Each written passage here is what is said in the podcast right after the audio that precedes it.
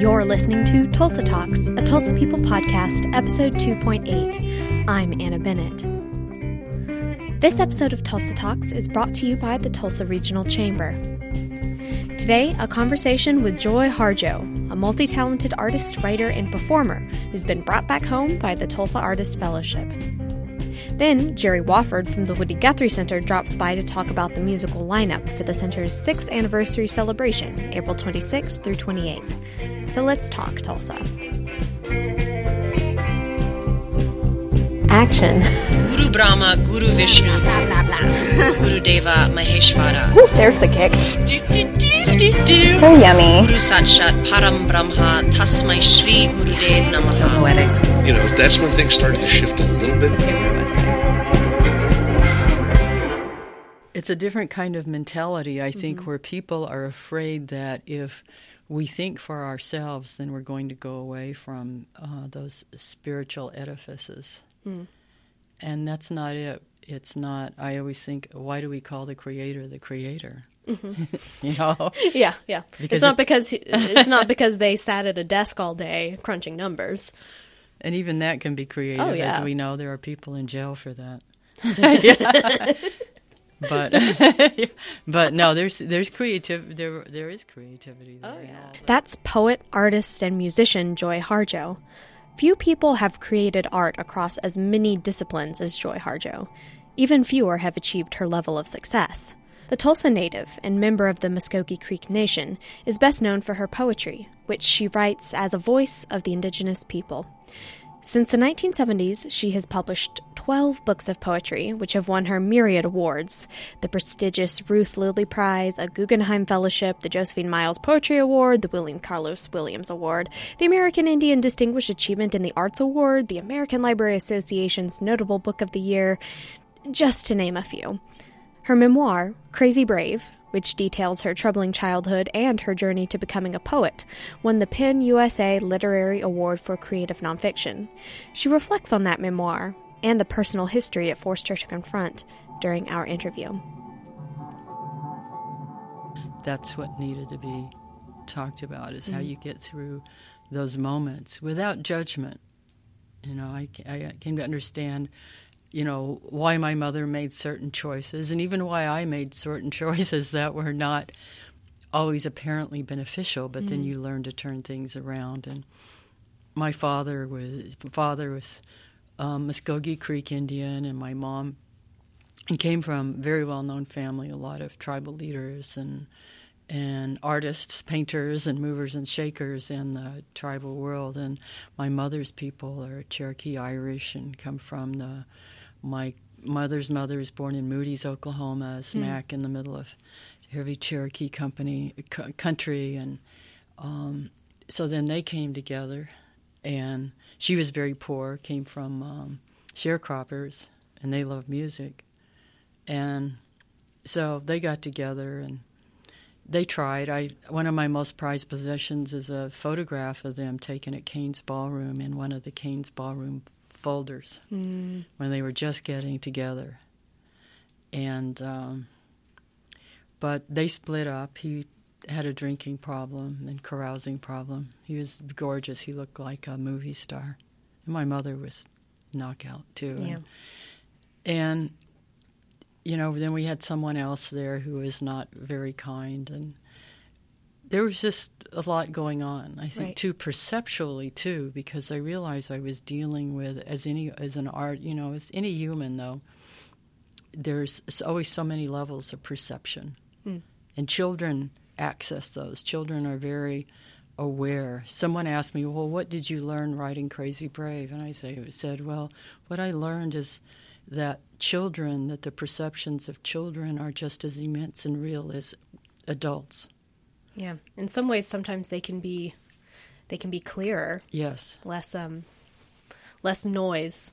So you have to realize there's a lot of you realize there's a lot of inconjunctions of behavior going on and you witness things that you would prefer not to have you know you're part of it Yeah.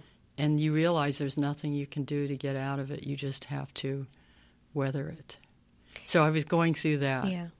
And the art is always i mean art becomes a way to move you with a kind of dignity and a kind of love through political stuff, through history, you know, mm-hmm, mm-hmm. through personal through personal stuff. Yeah. And when did you realize that the arts were going to be your your outlet, your path? When I was very young. I can I remember people would ask me what I was going to do and in Oklahoma at that time when I was in the early 50s the only paths open to women that that we knew of collectively as mm-hmm. young girls was being um, a bride. Bride dolls were very popular. I never wanted one, but they were very popular. Yeah. you know, and and uh, it was to be a bride, a mother, a teacher, or a secretary, mm. and then a airline stewardess became possible, and that excited me some. Yeah. Well, I fly a lot, but I said I'm going to be an artist. I had at that point I had paintings up in our house of my dad's mother had painted. She was a painter, full blood Creek Indian woman, painted and also played saxophone. Mm. yeah, and uh, and my aunt, her sister, is um, also a painter, and she and I be were very close. So you're almost um, like coming full circle with the the family legacy of uh, creative, wonderful women. I think so. And my mother, my mother uh, wrote songs. She would write songs at the kitchen table, and even uh, recorded demos. Mm-hmm. And Ernie Fields, who was a famous band leader here in Tulsa, took one of her songs and did an arrangement, an orchestral arrangement with it. Mm. But uh, all of that ended. She had four children, one right after the other, and and struggled, and then eventually had to go to work, got a divorce, and had to worked sometimes two and three jobs. Mm. And as a as a child, did you see the the toll that that took on her? Yes, I did. That's why I used to say, I will never get married. Never is a dangerous word because it always happens. It's a magic word. I said, but, you know, I said, I'm going to be an artist. Mm. And I thought, too, being a, I saw looking around me that to be a female artist, to be married was um, treacherous. Mm. At what point did you connect with poetry? I always liked poetry. In fact, in eighth grade, I remember, no, when I was eight, I got books. I liked books for my birthday and mm-hmm. so on. And I got a Louis Untermeyer book. It's still in print. I have an in print copy of it, all kinds of poems in it, including Emily Dickinson, I'm Nobody, Who Are You? And I'm putting that poem in my next, my new book of poetry, An American Sunrise. Because it was because it was such an important poem wow. for me, but I didn't start writing anything until really, well, in seventh grade, we were told by our teacher, today everybody write a poem, and every we're sitting there like a poem. How do we write a poem? We have no idea. Hmm. Well, there was an anthology, a state anthology. They wanted us. She was trying to get some of our poems in there, so I don't remember. It was totally unmemorable that I did. My short story did get an honorable mention, but I never had any drive to write. And then when I went to the Institute of American Indian Arts, I never took the writing class, but I started writing lyrics for an all native acid rock band. But we never did those. But the painter Dan Namingha, he the last time I saw him, and he's done really well as an mm-hmm. artist. He mm-hmm. says, "You know, we should have done something." he says, "We should have." You know, what was the name something. of your What was the name of your band? It wasn't. I wasn't in it yet because I, I, didn't play anything then, uh-huh. and I was really shy. But you were writing lyrics. I wrote lyrics. Mm-hmm. They were kind of. I don't even have any of them. And then I wrote limericks, crazy limericks, and and I was. I wrote a prodigious note writer to my girlfriends. Mm-hmm. yeah, we mm-hmm. did a, a lot mean, of note taking, no, you know, writing notes, oh, yeah, yeah. passing notes back and forth. I guess now they text them. did you fold them up and elaborate? We'll be back with more Tulsa Talks, but first, a quick word from our sponsors.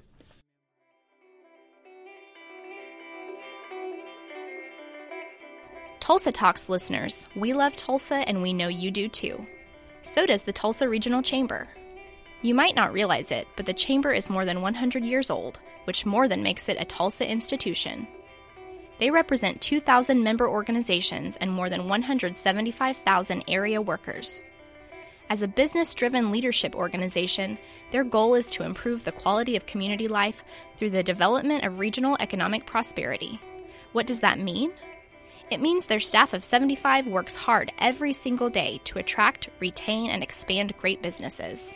They work to increase educational access and workforce skill levels. They advocate on behalf of their members at both the state and federal levels. They champion efforts to make our community more livable and inviting, and they promote our region as a vibrant tourist destination. To learn more about all that the Chamber does and to become a member, visit tulsachamber.com.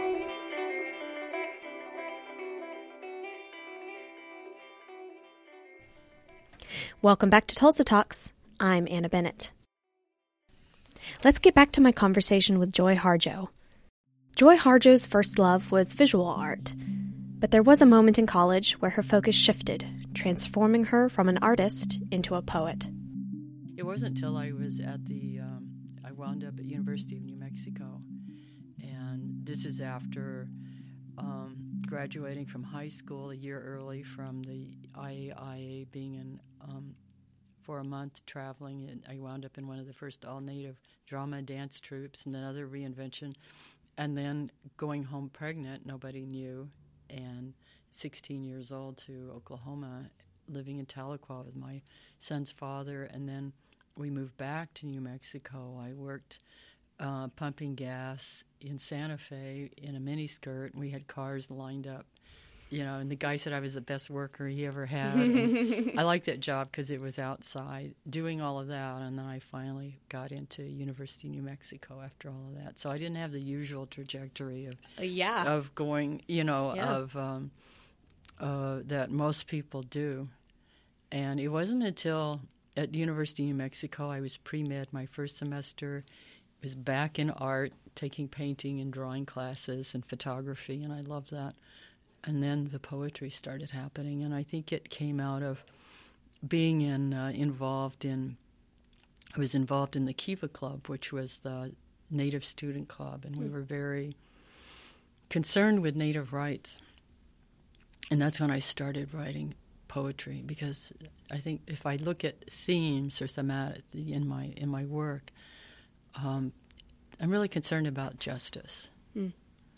About that's really been a theme: transformation and and then the need for justice for all people to be treated equally.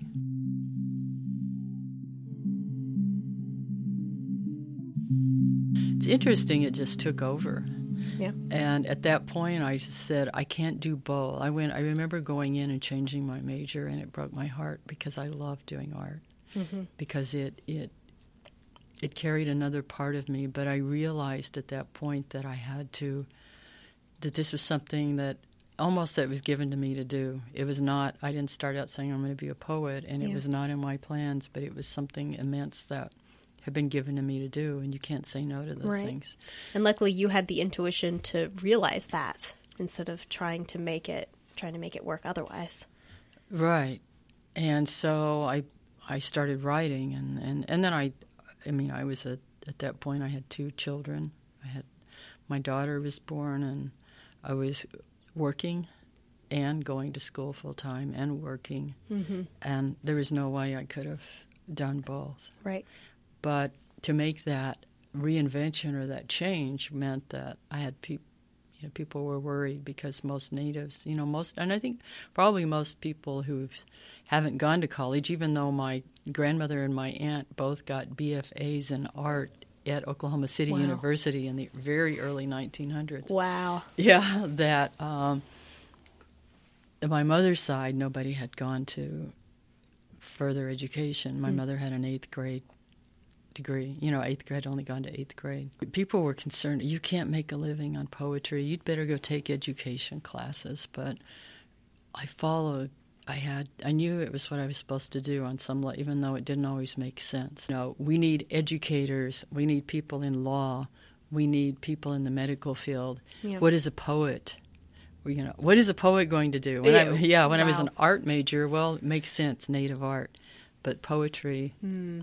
they, um, it was that made it a little more difficult. Right. It's almost like you have to prove your value Yes, when you're not something that's considered impressive or important by the culture at large.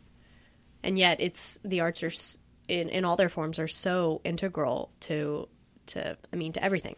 Yeah, to meaning and Yeah. what what uh, kind of meaning we carry, and and the dreams and the hopes of people. Yeah.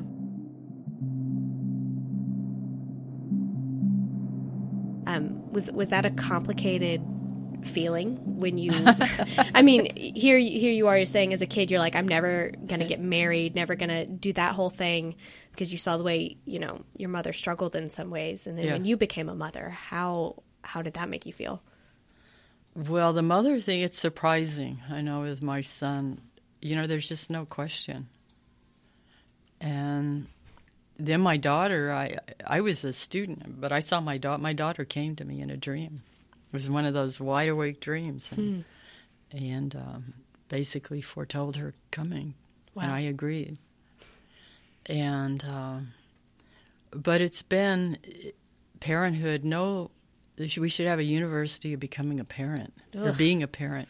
That's one of the most difficult. it's one of the most profound, profoundly difficult and rewarding jobs that there is that we all participate in. Even as even if we don't have children, we, there's nieces, nephews, uh, godchildren. and, You know, we're all we're all responsible for them.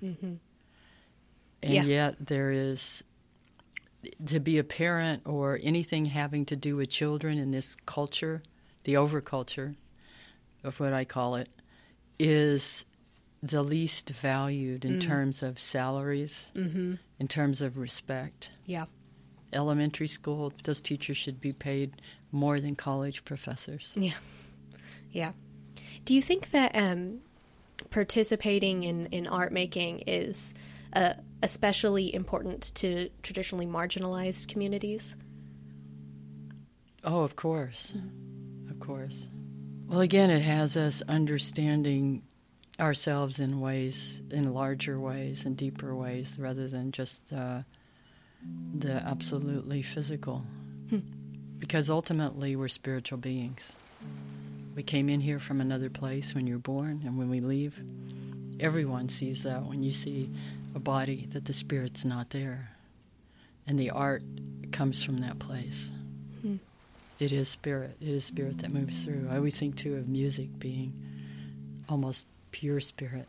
you know, you can write it down and you can feel the instruments and so on, but it's that Yeah, Vibratory. It's, it's ephemeral. Like Yeah. it, it will never exist in that format in that moment again. It's sort of like dance in that way. Like you can notate dance and be like, on this beat you do this thing, but the dance itself is um, exists only in that particular moment. uh, You know, yeah.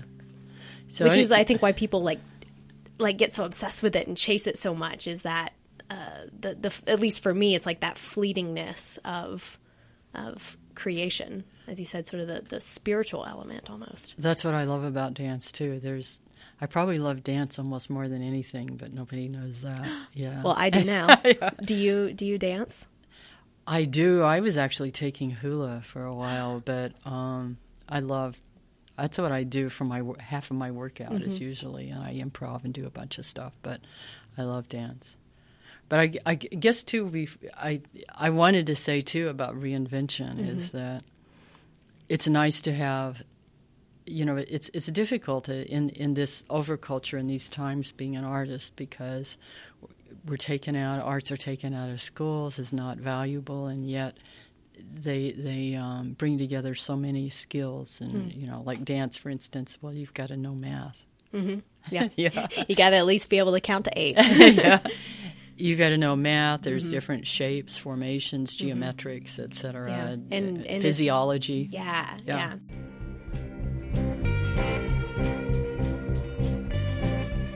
You picked up the saxophone at the age of 40 Yeah, I was almost 40. I was in my very late 30s. Yeah.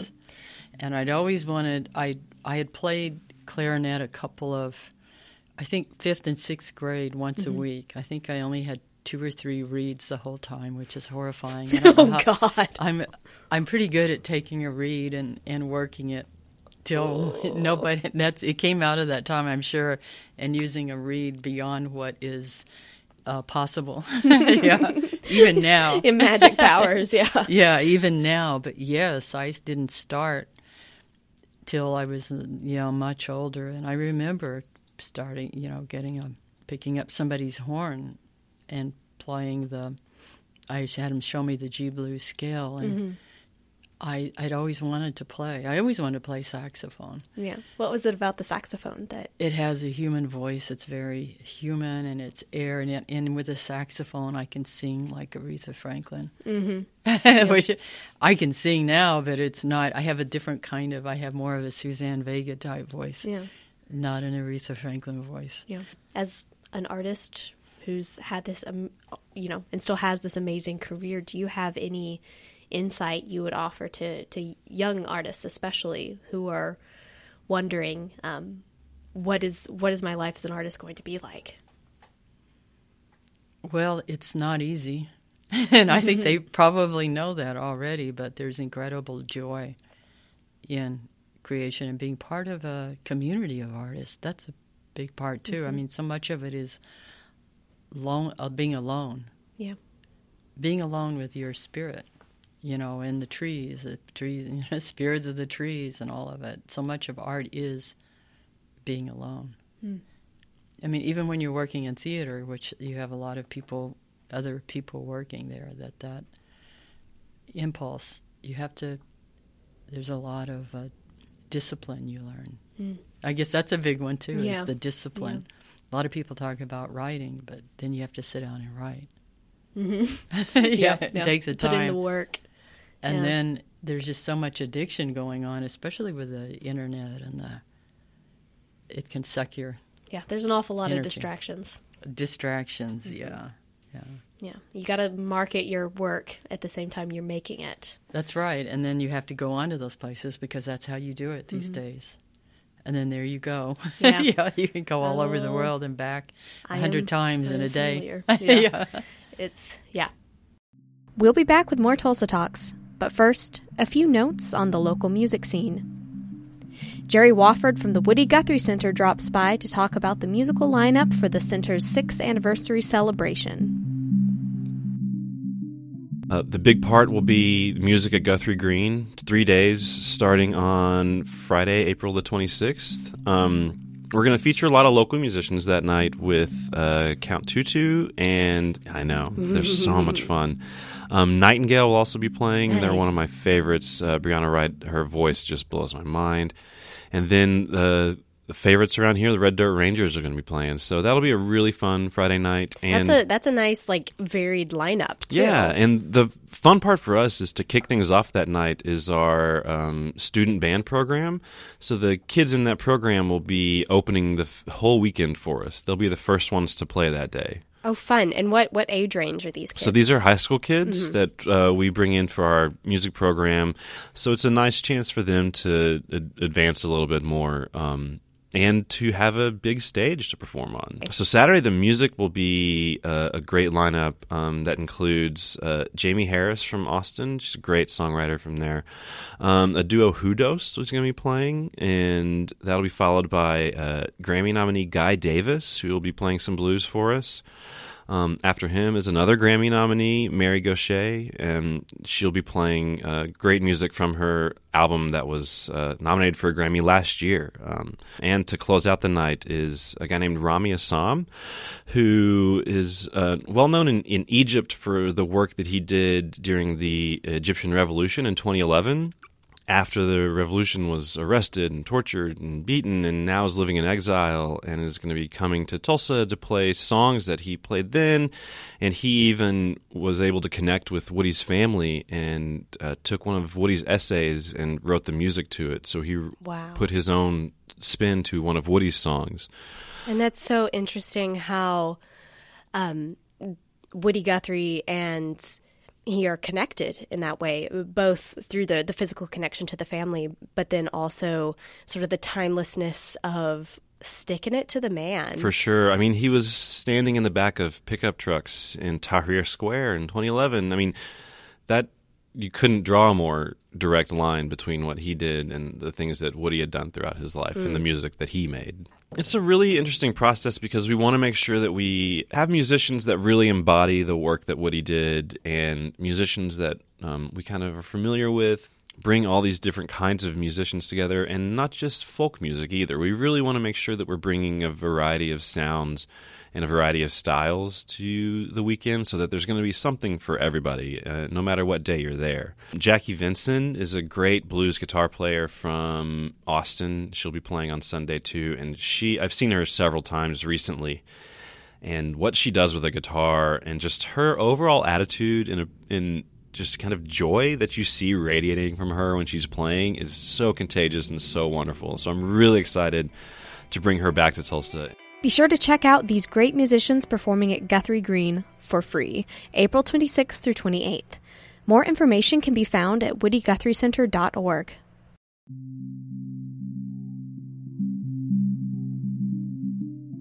Tulsa Talks listeners, if you own a business, this is for you. The Tulsa Regional Chamber wants to be your partner in prosperity. With a membership in the Tulsa Regional Chamber, you will be connected to a growing network of 2,000 business owners throughout Northeast Oklahoma. Your company will join the largest business to business community in the Tulsa area.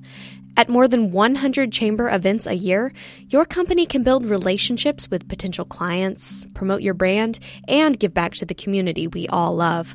Through the chamber, you can connect to Visit Tulsa, the Tulsa Convention and Visitors Bureau, as well as the Tulsa Sports Commission and their programs and events. Whether you are interested in legislative advocacy efforts, becoming a member of Tulsa's Young Professionals, or supporting diversity, equity, and inclusion efforts through Mosaic, membership in the Tulsa Regional Chamber can help you impact our community and build your business in meaningful ways. For more information on how the Chamber can partner with you, visit tulsachamber.com.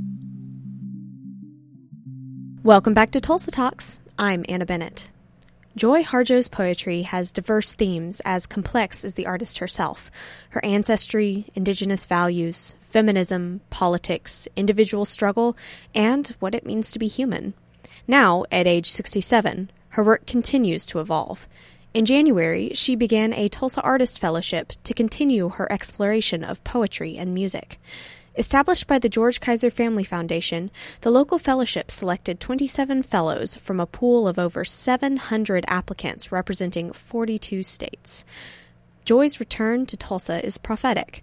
In one of her very first poems, written in the late 70s, she wrote, Oklahoma will be the last song I'll ever sing. It, to have a place to do your art Yeah. Is quite incredible, or to be honored to you know to have a place mm-hmm. and and a place in an actual physical place, and then even a larger kind of place to do your art mm. is is a gift. Yeah. So to get a to have a Tulsa Artist Fellowship, and so that's a big reinvention. You get to have a a studio. And I'm so thrilled. I go over to my studio and I sit there. I almost cried the, because it's like here I have a space. You know, it's I'm very happy about the Tulsa Artist Fellowship, and it's made me rethink a lot. You know, about what Tulsa has meant to me. Because when I left here, I fled. You know, I fled because hmm. of I think difficult history and how our people came to be here and how we were treated, often treated. Mm-hmm. I knew that was part of my father's problem too, and why his, you know, the heartbreak of Yeah. being native, I mean, it's ancestral trauma. Yeah. It's, the ancestral trauma. But again, Tulsa, it's the arts too that that's how mm-hmm. people know Tulsa too. Yeah. Really is, and that's how any of us know who we are. Really is through the arts. Yeah. We're wearing art. There's designers. Mm-hmm. yeah. designers, you know, sometimes people say, well, you know, they think about artists being you know, individual artists, they're- mm-hmm.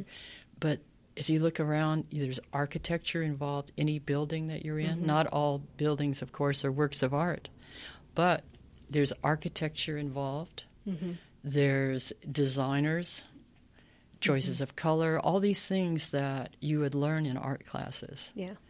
we listen to music. We listen to um, you even watching the new. You know, there's there's certain artistic you know, all of these things. You Even having to sit through commercials. Yeah. Someone had to make those commercials. Right, and there's design, art, you know, elements that things that you would learn in art classes, and it would help you understand this world in a way that you live in more in writing, all of it. So, Tulsa gave me a lot of that. I grew up in um, arts mattered, and I remember my elementary schools. People were very proud of the arts in Tulsa and the arts, and um, so I'm just really proud to call myself from here, and I'm glad to be home. You can follow Joy Harjo and purchase her work at joyharjo.com. You can also follow her at facebook.com slash joyharjo. This is Joy reading her poem, Break My Heart. There are always flowers, love cries, or blood.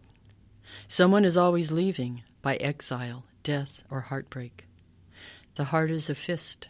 It pockets prayer or holds rage. It's a timekeeper, music maker, or backstreet truth teller. Baby, baby, baby, you can't say what's been said before, though even words are creatures of habit. You cannot force poetry with a ruler or jail it at a desk. Mystery is blind, but wields you to untie the cloth in eternity. Police with their guns cannot enter here to move us off our lands or kill our babies. History will always find you and wrap you in its thousand arms. Someone will lift from the earth without wings. Another will fall from the sky through the knots of a tree. Chaos is primordial. All words have roots here. You will never sleep again, though you will never stop dreaming. The end can only follow the beginning, and it will zigzag through time, governments, and lovers. Be who you are, even if it kills you. It will, over and over again, even as you live. Break my heart, why don't you?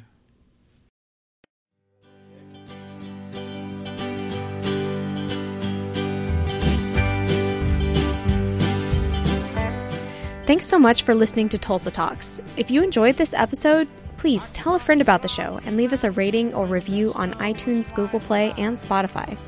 Follow us on Twitter and Instagram at Tulsa People or head to our home on the web, tulsapeople.com slash podcast. There, you'll find show notes and more info about our guests and topics. Every episode, we play you out with some local music. This is Red Dirt Rangers singing Woody's Road from their live album called Blue Door Nights, which released in December. The Rangers will perform at the Woody Guthrie Center's 6th anniversary celebration. Fittingly, this song is about Woody Guthrie.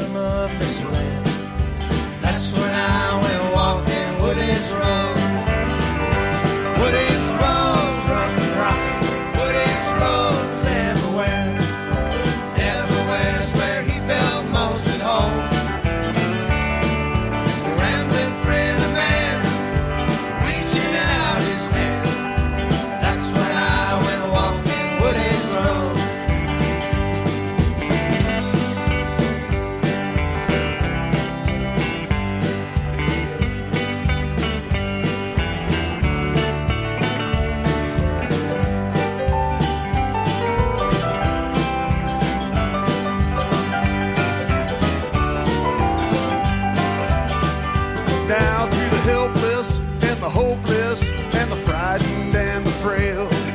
All them folks that no one wants to know. Oh, the restless, desperate, destitute was the company he chose. That's when I went walking Woody's Road.